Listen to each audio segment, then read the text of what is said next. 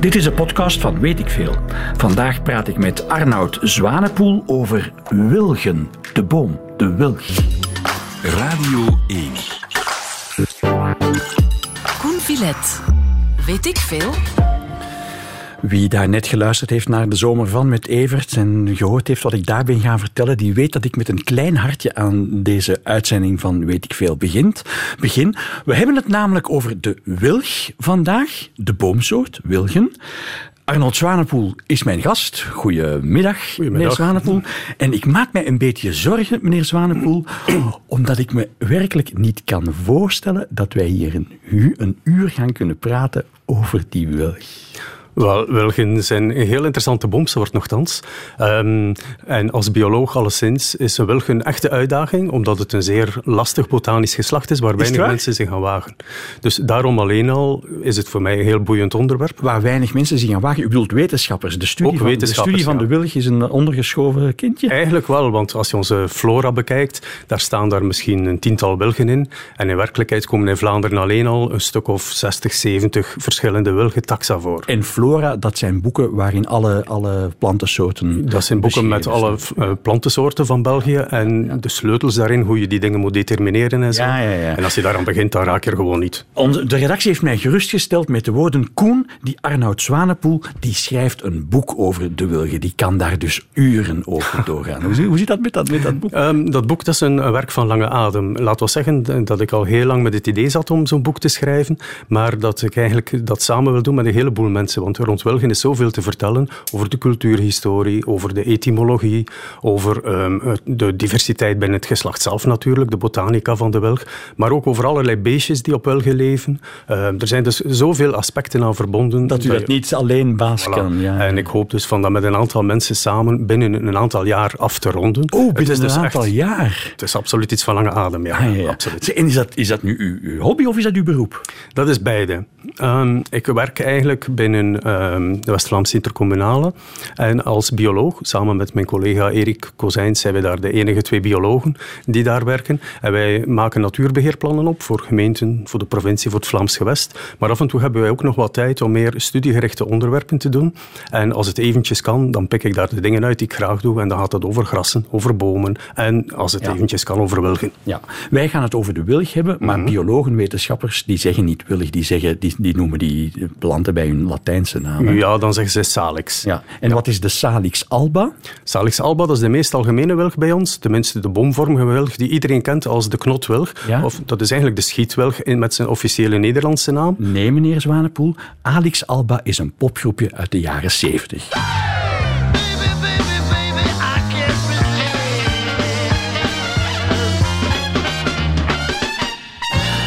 I Can't Resist van de Waalse groep, de Belgische groep Salix alba. En Salix alba is dus de Latijnse benaming, eh, Arnoud Zwanepoel, van de meest banale wilg die bij ons voorkomt. De schietwilg, ehm, die de meeste mensen eigenlijk kennen als knotwilg. Ja, oké. Knotwilg is geen soort, maar heeft te maken met het feit dat die boom geknot wordt. Je kunt dat eigenlijk met alle wilgen doen, maar de meest gebruikelijke dat is de schietwilg of Salix alba. Daar moeten we het straks zeker nog over hebben, over die knotwilg.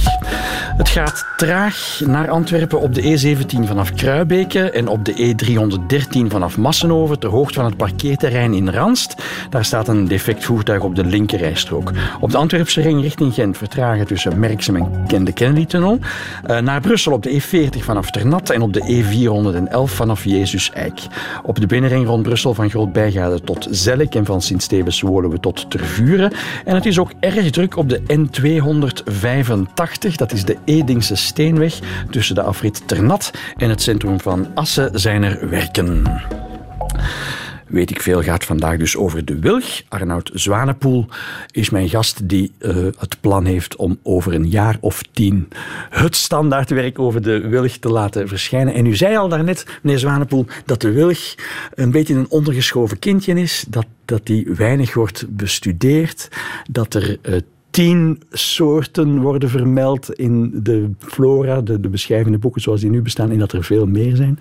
Voordat we aan, aan die race wilgensoorten beginnen, kunnen we eerst iets algemeens zeggen, wat al die wilgensoorten gemeenschappelijk hebben? Mm, Ja, dus ze behoren allemaal tot de wilgenfamilie. En dat is een familie die eigenlijk al vrij lang bestaat. En die ehm, de mensen natuurlijk kennen door hun wilgenkatjes. Ja. Van in de kleuterklas, herinner Voilà. ik mij. De, Ja, de fascinerende wilgenkatjes. Eigenlijk kennen ze daarmee maar de helft van de wilgen, want degenen die ze goed kennen zijn allemaal de mannetjes. Bij de wilgen zijn de geslachten gescheiden. Ja. Er zijn de mannelijke en de vrouwelijke planten twee verschillende bomen En de of struiken. wilgenkatjes, dat is En de mannelijk. wilgenkatjes zitten op allebei, maar die van de mannelijke wilgen die vallen heel sterk op, omdat ze heel mooi geel gekleurd zijn. Terwijl die van de vrouwelijke wilgen die zijn een beetje groenachtig en die vallen heel weinig op. En dus alles wat wij kennen als wilgenkatjes zijn eigenlijk altijd de mannelijke, waar we direct op letten als je in de lente buiten komt, maart, april, en je ziet zoiets van ver al geelachtig kleuren, dan Ja, gaat ja, het altijd om die mannelijke wilgen. Ja, ja. En dus er zijn man- mannelijke wilgen en vrouwelijke wilgen. En je kan die enkel herkennen aan die wilgenkatjes? Of kan, kan je die ook in, in de winter en in de volle nee, zomer? in de winter en de zomer normalerwijze niet. Tenzij dat je dan niet meer bij die inheemse wilgen, die tien die je daar noemt, eh, belandt alleen. Maar als je naar al die ingevoerde wilgen gaat die erbij gekomen zijn, en dat zijn dan meestal mantenmakerswilgen of cultuurwilgen die om een of andere reden naar hier gehaald zijn, dan zitten daar heel veel vrouwelijke wilgen bij. Omdat vrouwelijke wilgen heel gemakkelijk plooien en beter geschikt zijn om manden te maken. Dat is een kenmerk dat je niet mag veralgemenen naar andere organismen. Ja, daar moeten we het straks zeker ook over hebben, over het cultuurproduct de wilg. Want het is inderdaad een plant die gebruikt wordt in allerlei takken van de, de, de industrie, maar ook de ambachtelijke wereld. Maar eerst nog even die, die, die, die plant zelf. Ehm, u, u, u zei daarnet, het is een zeer oude boomsoort. Wat, wat, wat, is, wat, is, een, wat, wat, Ehm, wat, wat is een oude boomsoort en wat is een minder oude de boomsoort? plantenfamilies zijn niet allemaal tegelijk ontstaan natuurlijk. Mhm. Maar ehm, binnen de, de chronologie die je in een flora ziet, daar worden de families geschikt. En ze staan een klein beetje volgens van primitiever naar meer geëvolueerd. Ja. Bijvoorbeeld de ranonkelfamilie, de boterbloemen en zo, zeg maar, die staan daar helemaal vooraan in. En de wilgen die staan ook vrij ver vooraan. Het is een primitieve boomsoort. Dus dus een, een, relatief vroeg ontstane familie, zeg maar, eh, met kenmerken die, ja, die daarop wijzen. Er zijn bijvoorbeeld de, de vergevorderde boomsoorten, die hebben vaak een heel sterke specialisatie naar insecten toe om bestoven te worden. Denk aan orchideeën die zich specifiek laten bevruchten door dit kevertje of die mug of die vlinder, Ja. en die daar ook naar genoemd zijn, bijenorchies en zo. Bij de wilgen is dat niet zo. Integendeel, ze hebben zelfs twee compleet verschillende strategieën. Ze kunnen door de bijen bevrucht worden, die van de mannelijke naar de vrouwelijke bomen vliegen, maar ze kunnen evengoed door de wind bestoven worden. Dus het zijn en windbestuivers en insectenbestoven planten. En dat, dat is typisch voor van die heel oude plantensoorten, dat ze niet erg veel lijstend zijn. Ehm, dat ze andere strategieën ontwikkeld hebben die vaak minder specifiek zijn. Dat vaak wel, ja. Ja. Het is een boom die ik associeer met, eh, met plassen en met grachten en met eh, weiden die onder water staan. Ik hoor ook wel eens vertellen dat mensen een wilg in hun tuin zetten opdat de kelder droog zou, zou worden. Dat soort van, Dat van klopt vrij goed, ja. Zijn slurpers, hè? Ja, bijna alle wilgen inderdaad zijn moerasbossoorten. Ehm, er zijn zowel struiken als bomen, maar ze staan bijna allemaal in de nattigheid. Er zijn een paar uitzonderingen ehm, die ofwel in de nattigheid beginnen en kunnen uitgroeien tot in de droogte. Bijvoorbeeld in de duinen. Als je een kruipwilgje ziet bovenop een duintje, dan kan dat helemaal droog staan, maar het is altijd wel gestart in de natte duinpannen. En dan eentje die ook een beetje uitzondering is, is de boswilg. Die groeit eigenlijk op pionierplaatsen die niet per se kletsnat hoeven te zijn. Maar alle andere wilgen zijn eigenlijk rivierbegeleiders. Ah, ja. Zeker de grote, opvallende, boomvormige dingen, schietwelgen, kraakwelgen, ehm, dat zijn eigenlijk echte rivierbegeleiders. En, en wat zijn pionierplaatsen? U zei wilgen- Pion- pionierplanten zijn planten die ehm, nieuwe eh, milieus koloniseren, die daar voor het eerst komen.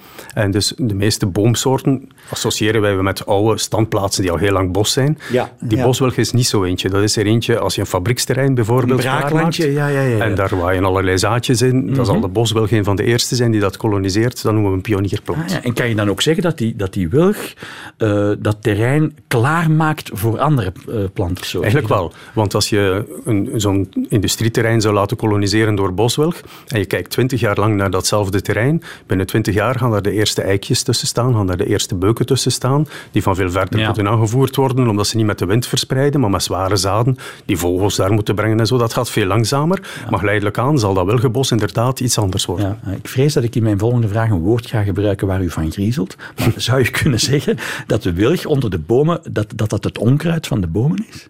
Ehm, onkruid mag je natuurlijk Nee, niet. voilà. Ja, ik wist het. Klopt.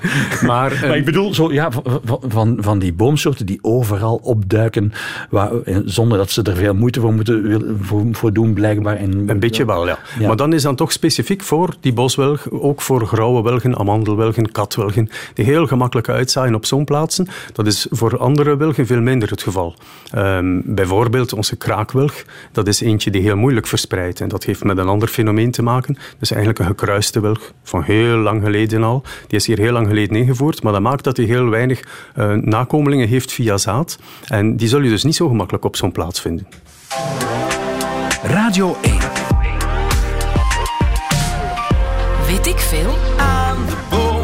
Groot verdriet is waar ik jou toen verliet. Op de liefde wacht ik niet. Dat was Ricardo González en die boom van groot verdriet, Arnoud Zwanepoel. Ik stel mij daar meteen een treurwillig bij voor. Echt dat zou ik ook denken. De meest triestige boom niet van uitzicht, want hij ziet er natuurlijk fors uit, maar de willig, de treurwillig, ja, die associeer je met kerkhoven en met, inderdaad met groot verdriet. Hè? Ja, ondertussen niet meer. Die treurwilgen zijn niet degene die op onze kerkhoven vaak terugvinden. Eigenlijk was het een boom die uit Perzië kwam. Uit Perzië? Ja, en die met zijn mooie hangende takken, die men heel mooi vond en die men hier wilde planten. Maar dat bleek niet zo heel erg goed te lukken, want die was ons klimaat niet gewoon.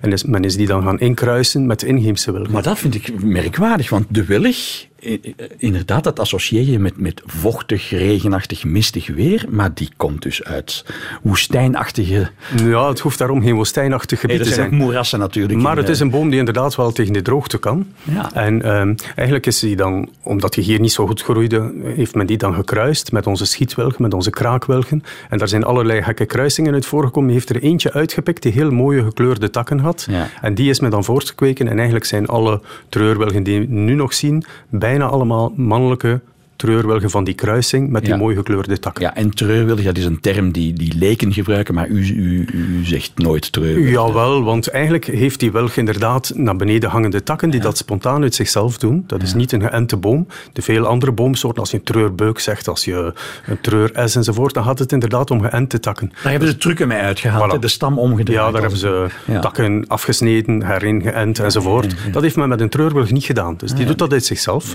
En dat geeft hij aan die Salix babylonica uit Perzië te danken. De Salix babylonica. Is dat een van de tien die in de klassieke flora staan? Of is dat een van de Ja, die staat daar zo ergens in de kleine lettertjes bij, van die wordt vaak als sierplant gekweekt. Ja, dat is niet één van de tien. Als je de, de tien echt wil opnoemen, dan gaat het over de, de struiken. En dat zijn dan geoorde wilgen, kruipwilgen, uh, grauwe wilgen, dat soort dingen. En dan uh, heb je een aantal boomvormigen. We hebben al de schietwilg en de kraakwilg genoemd. En dan heb je eigenlijk een aantal wat we archaeofieten noemen. Dat zijn planten die al heel lang ingeburgerd zijn. Letterlijk is dat van voor 1500, maar in de praktijk is dat van rond de Romeinen. Ah, ja, ja. En de Romeinen die hebben hier al die mandenmakerswilgen mee naartoe gebracht. De katwilg, waarschijnlijk ook de amandelwilg. En ehm, zelfs de kraakwilg is eigenlijk al een uit de oudheid hier voorkomende kruising, die oorspronkelijk van veel noordelijker komt. Ja. Uit Rusland waarschijnlijk. En, en dat heeft te maken, heeft u, heb ik u dat nu horen zeggen, met menselijk ingrijpen? Absoluut, ja. Die archaeofieten, dat zijn echt bruikbare planten. Um, bijvoorbeeld het maken van manden, dat is al een bezigheid uit de oudheid. Plinius vertelt al, al over dat er al wilgen gekruist werden, omdat die kruisingen dan beter fungeerden om te vlechten dan de zuivere soorten. Ja. En dus katwilg en amandelwilg bijvoorbeeld, dat zijn bij uitstek vlechtwilgen.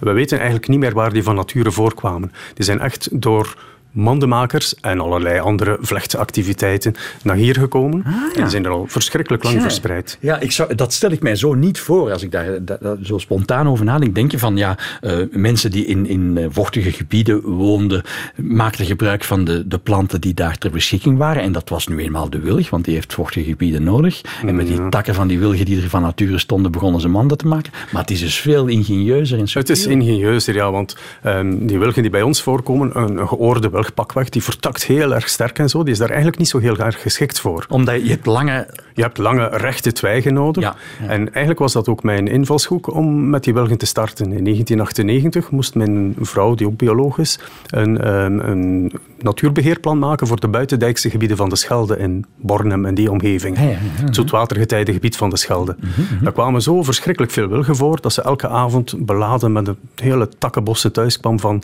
oh, ik ben daar een vegetatiekaart aan het maken, maar er zitten allerlei vreselijk moeilijke dingen tussen. En dan zaten we de hele avond lang wilgen te determineren. En dat klopte niet met En wat er in die flora tot stond. verschrikkelijke frustratie. Van als we daar met die flora probeerden bij te raken, dat lukte niet. Ja.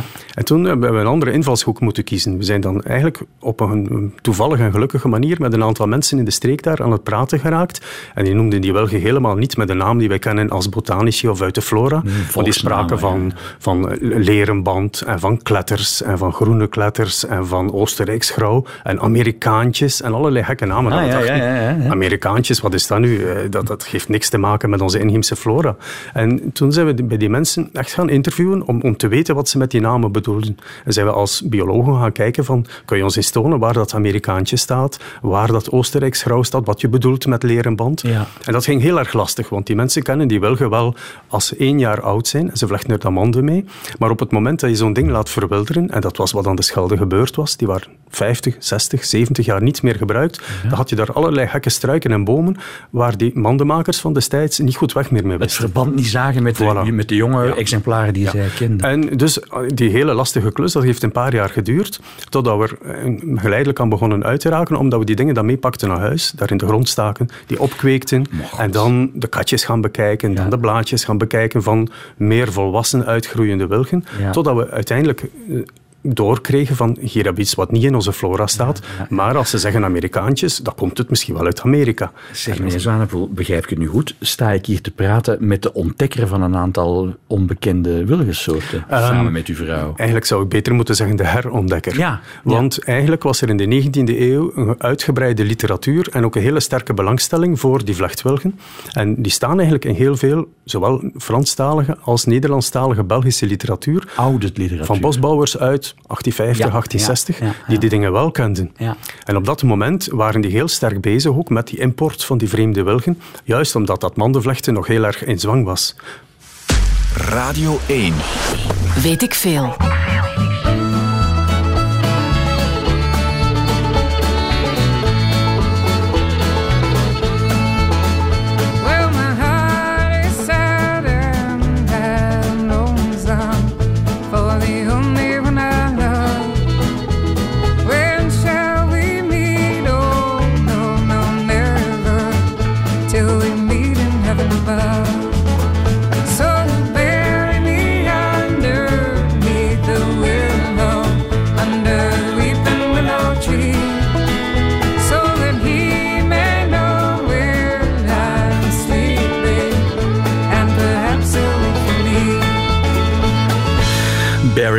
The weeping willow tree, begraaf mij maar onder de treurwillig. Het kwam uit de mond van Natalie Merchant, maar ik denk dat het ook uit de mond van Arnoud Zwanepoel zou kunnen komen. Of maak ik nu een te romantisch prentje Ja, van... je mag mij onder een wilg begraven. Dat lijkt een treurwillig zelfs. Hè? Ja. Dat hoeft nu niet per se. Ik kan me een mooiere wilg voorstellen, maar U kan zich een mooiere willig voorstellen. jawel. ehm, er zijn natuurlijk zoveel inheemse wilgen waar ik heel hard naar gezocht heb. Ja. En er zijn ook veel exotische wilgen die ook heel mooi zijn. Ja. En mooier dan de treurwilg, want die wordt zo'n beetje zo'n onrechte overal aangeplant met mijn goesting. ik, ik heb het Een beetje meer- banaal geworden. De Ja, treurwillig. eigenlijk wel. Maar het is wel merkwaardig dat u over inheemse en exotische wilgen praat. Want de wilg als archetype vind ik bijzonder inheems. Hoor. Ik kan mij bijna geen inheemser boom voorstellen dan, dan de wilg. En er bestaat ook tegenwoordig zo'n soort van eh, fascinatie voor, voor inheemse planten. Je moet in je tuin inheemse planten zetten en geen exoten.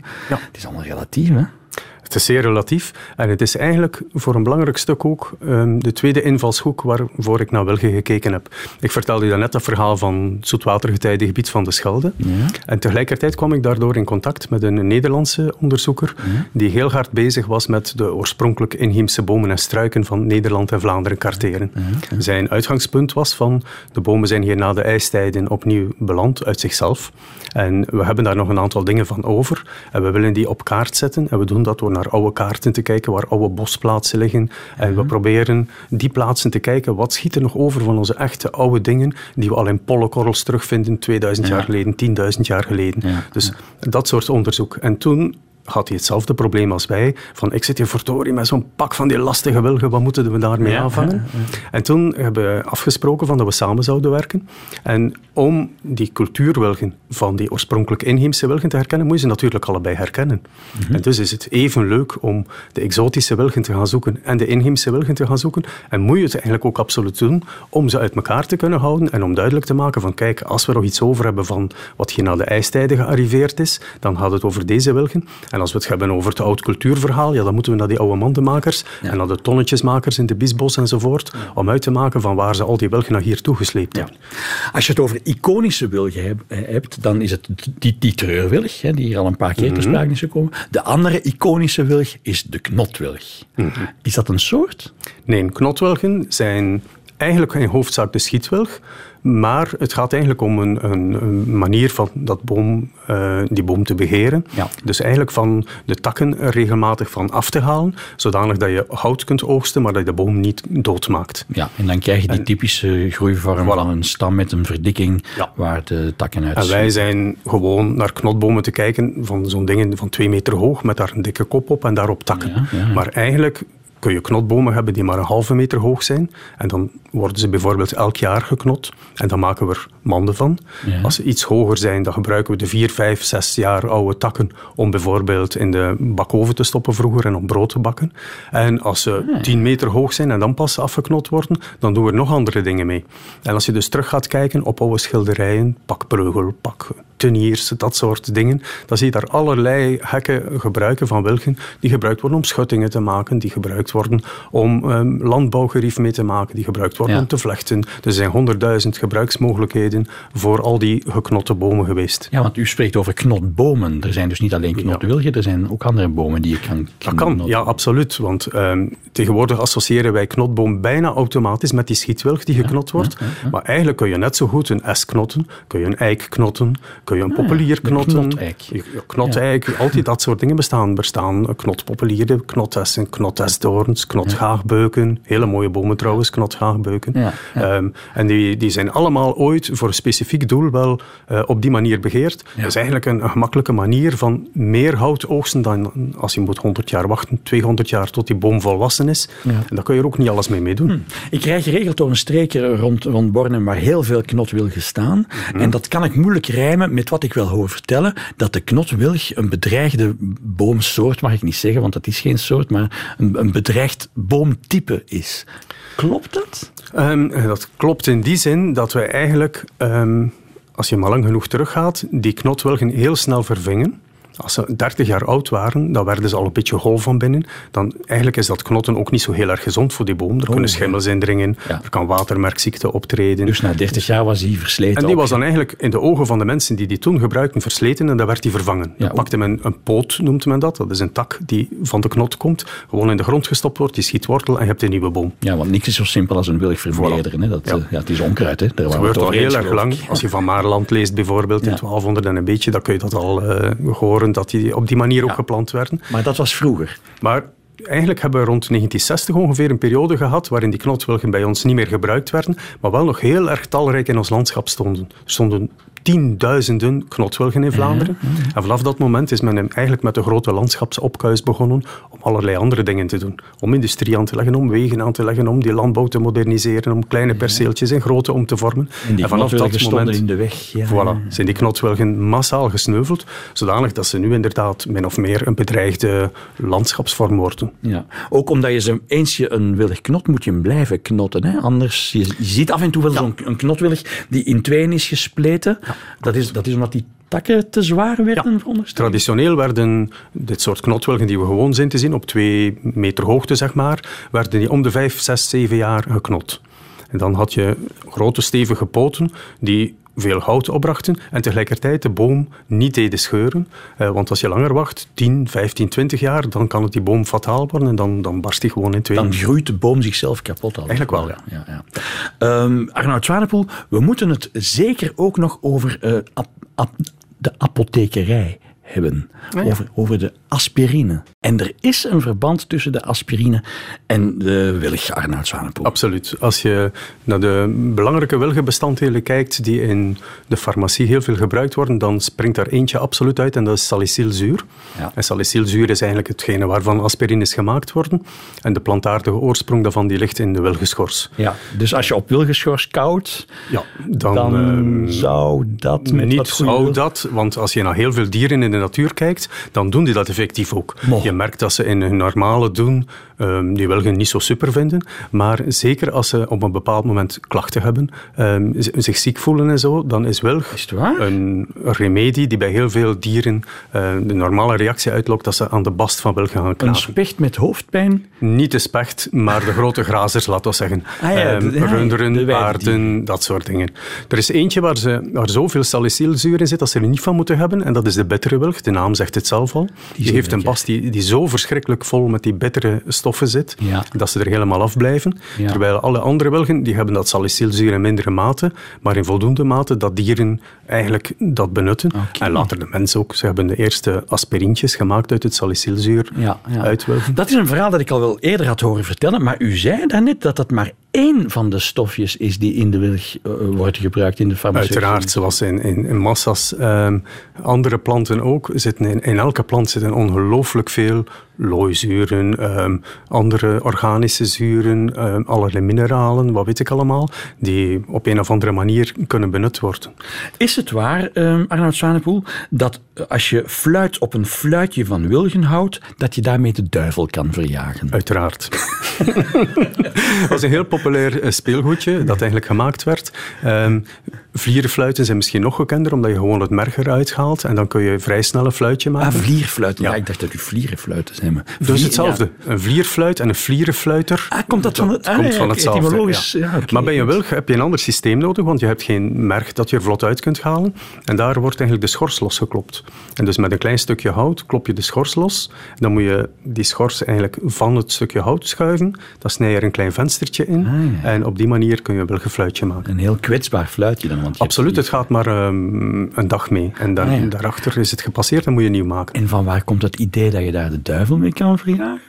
Ehm, ja, er zijn natuurlijk bij allerlei boomsoorten ongelooflijk veel historische verhalen gebonden. En ehm, of dat je dat nu op waarheid of niet moet toetsen, Nee, ik geloof vaak natuurlijk is niks het ook van, niet te achterhalen. maar er, er zijn bij elke boomsoort hele specifieke verhalen. En zo hebben wij iets, als we het over linden hebben, dan hebben we het automatisch over goede feeën en over elfen en over Maria enzovoort. En bij de wilgen is dat niet zo eh, eh, ongelooflijk uitgebreid qua verhalen. Maar iets wat toch vaak terugkeert, is inderdaad fluitje. dat fluitje. Ja. Ja, en toch ook Germaanse mythologieën, want een, een bepaalde Germaanse god waar ik nog nooit van gehoord had, Vidar, die zou in, in wilgenbosjes leven bij voorkeur. Eigenlijk weten we weinig van wat de Germanen met bomen hadden, behalve met de grote, sterke, opvallende dingen zoals eiken en zo. Ehm, er wordt vaak, als het En de marentakje en dat soort van verhalen. ja, dat soort dingen. Er wordt eigenlijk, als het over wilgen gaat, vaak teruggegrepen naar de Kelten.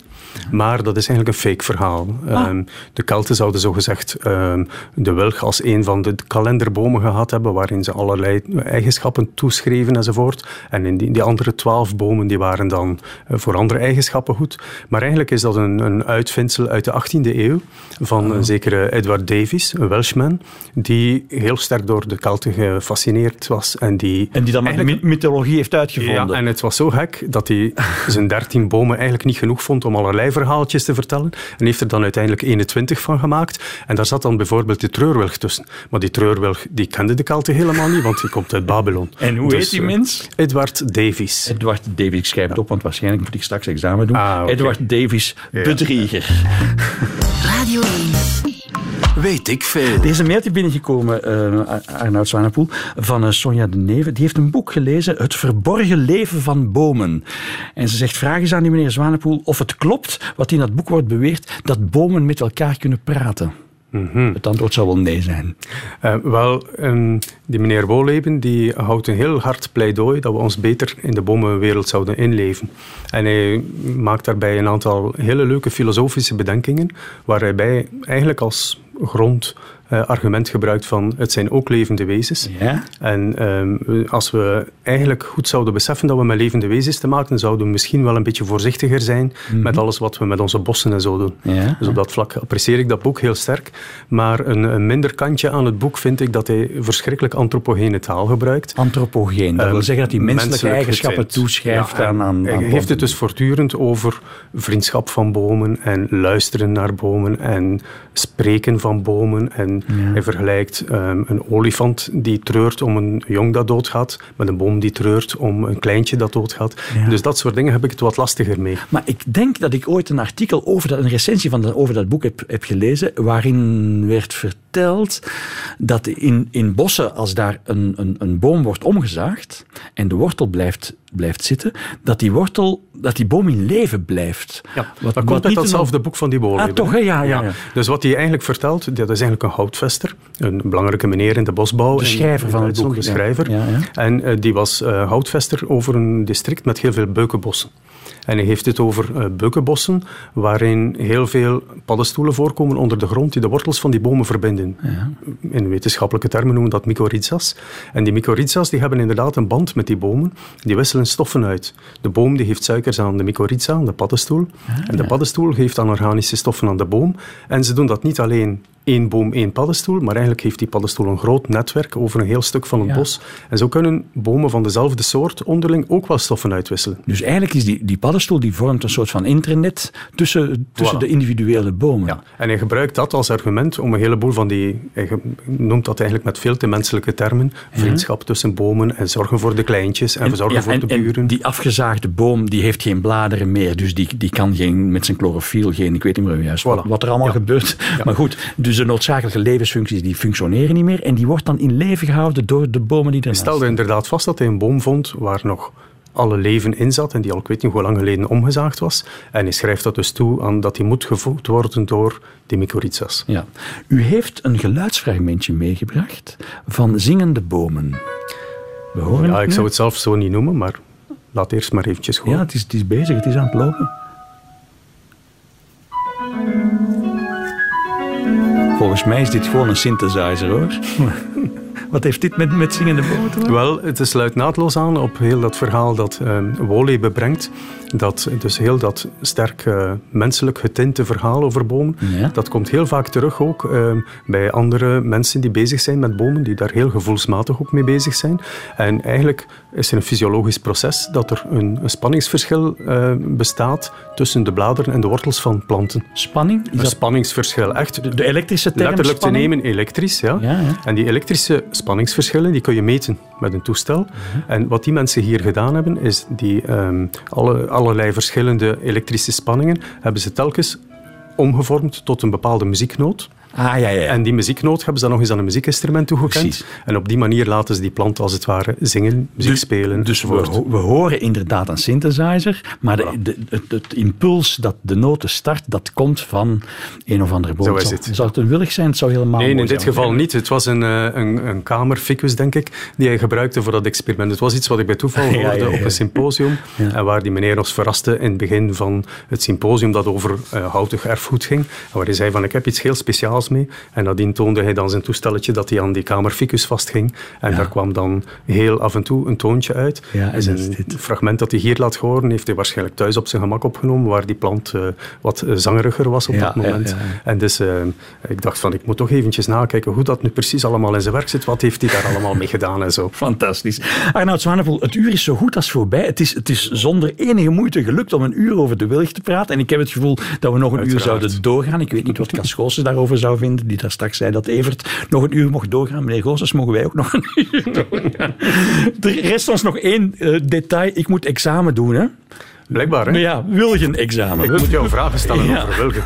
Ja. Ze maar af. en de eerste vraag is, wat is het verschil tussen een mannelijk en een vrouwelijk wilgenkatje? Eh, het eh, mannelijke wilgenkatje wordt geel, omdat dat stuifmeel produceert. Perfect onthouden. Ehm, en dan is een volgende vraag van, hoe plant de wilge zich eigenlijk voort? Ehm, ah, er waren twee manieren, hè? Met de wind, neem ik aan, die het Ja. stuifmeel. En ah ja, met insecten, uiteraard. Oké, perfect. Ehm, en dan, de wilg is een pioniersplant, is er op een Ja, bepaald moment ja, gevallen. ja. Wat, wat betekende dat dan precies? Want je had het daar wel lastig mee in het begin om te begrijpen waarover dat ging. Pioniersplanten zijn de eerste planten die, die opduiken op, op, op braakterrein en die dat terrein voorbereiden Amai, voor je andere leert snel. planten. Ehm, en dan de treurwilg, dat was geen inheemse wilgensoort, maar van waar kwam je dan wel? Was dat uit, eh, uit Irak of Iran? Eh, die, die streken ergens? Daar zit dat moet Irak en Iran zijn. Ja, ja, ja. Hm, Volgens mij heb je 100% Is het waar? Vier of vier gehaald? Ja, absoluut. Ik ben net als u wel wilgdeskundige vanaf nu. Voilà. U geeft toch geregeld wilge, wilge wandelingen en zo van die dingen? Dat gebeurt wel eens, ja. Ja, is er een, een website waarop je dat kan zien aangekondigd staan? Ehm, Dat is lastiger, maar misschien moet je toch af en toe kijken naar de wandelingen die Natuurpunt organiseert. Ah, ja, ja. Daar eh, komt wel eens zoiets voor. Ehm, en dan Du Mortiera is een, een tijdschrift dat ook online gaat en die ook wel zo'n dingen aankondigt en waar af en toe wel eens artikeltjes verschijnen over wilgen. Ehm, dat zijn de goede bronnen. Dus wie goed zoekt, die vindt dat wel. ja. Radio 1. Weet ik veel? Dit was een podcast van Weet ik Veel. We hebben er een hele reeks. En in de zomervakantie kan je Weet ik Veel op Radio 1 beluisteren. Elke weekdag tussen 12 en 1.